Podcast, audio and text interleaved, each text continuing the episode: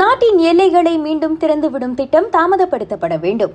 நாட்டிலும் உலகளாவிய நிலையிலும் கோவிட் நைன்டீன் சம்பவங்களின் எண்ணிக்கை உயர்ந்து வருவதை சுட்டிக்காட்டி பாதுகாப்பான சமூகத்திற்கான கூட்டணி அவ்வாறு கூறியது.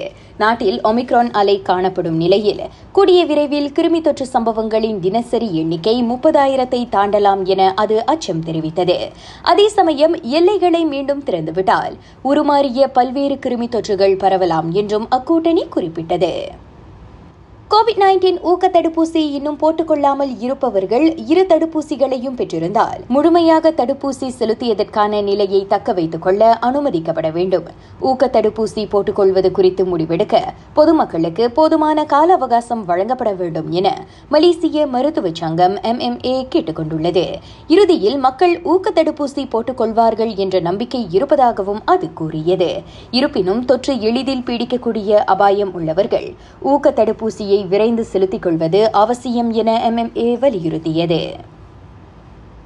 ஜோஹர் சட்டமன்ற தேர்தலின் போது இடைநிலை பள்ளிகளில் வகுப்பறைகளை வாக்களிப்பு மையங்களாக பயன்படுத்துவது குறித்து கல்வி அமைச்சு தேர்தல் ஆணையத்துடன் பேசவிருக்கிறது. ஐந்தாம் படிவ மாணவர்களுக்கான எஸ்பிஎம் தேர்வுக்கு உபயோகப்படுத்தப்படும் அறைகளை பயன்படுத்த வேண்டாம் என கேட்டுக் கொள்ளப்படும் என அது தெரிவித்தது.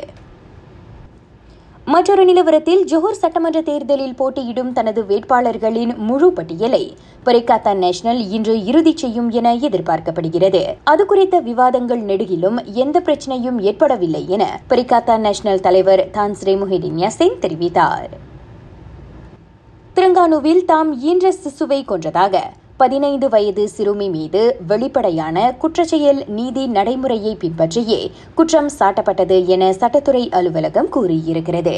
ஆயினும் கூடுதல் விசாரணை தகவலின் அடிப்படையில் அரசு தரப்பு குற்றச்சாட்டுகளை ஆய்வு செய்து மறுபரிசீலனை செய்யலாம் என அது தெரிவித்தது.